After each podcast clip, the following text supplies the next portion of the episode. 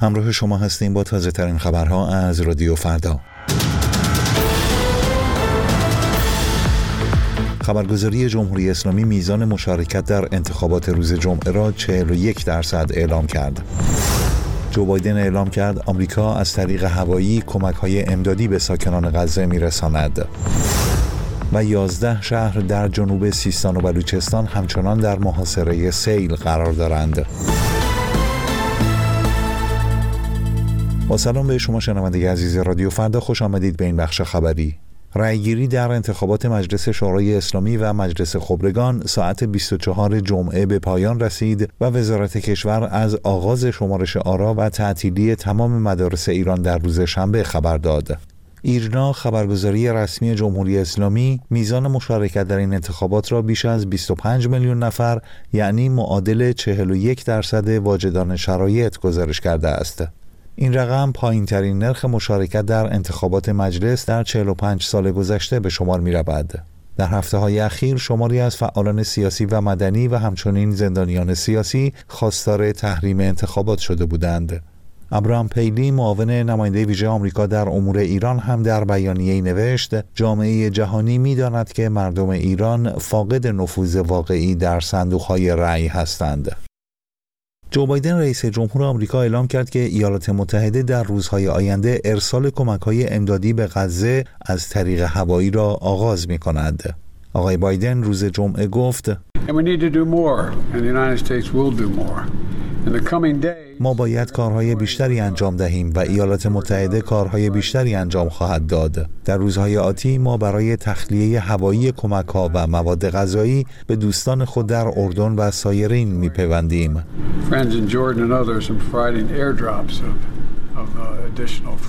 ساعتی پس از آن جان کربی سخنگوی شورای امنیت ملی کاخ سفید هم گفت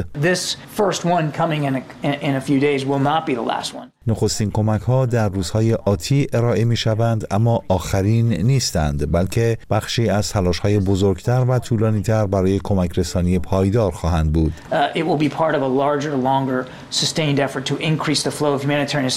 بنابر برآورد سازمان ملل حدود یک چهارم از جمعیت نوار غزه تنها یک قدم با قحطی فاصله دارند.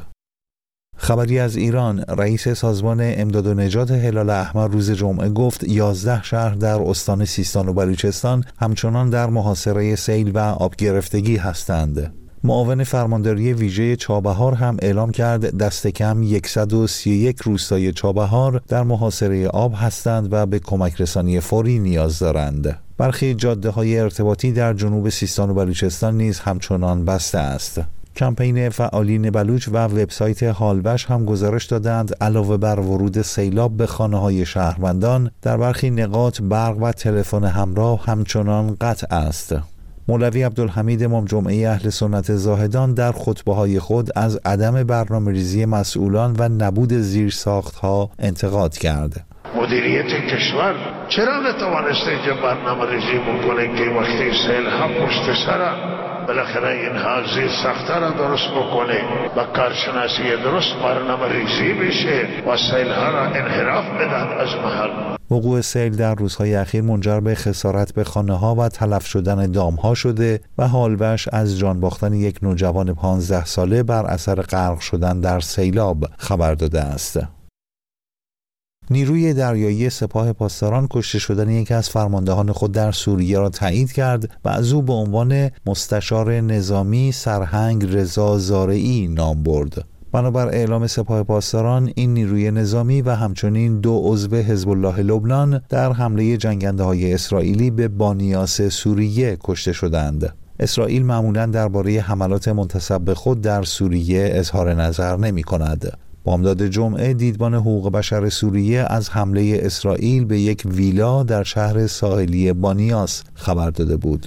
در ماههای اخیر گزارش هایی درباره خروج یا جابجایی فرماندهان ارشد سپاه پاسداران در سوریه منتشر شده و به گفته دیدبان حقوق بشر سوریه ویلایی که روز جمعه هدف قرار گرفت اخیرا به محل تردد فرماندهان سپاه و حزب الله لبنان تبدیل شده بود.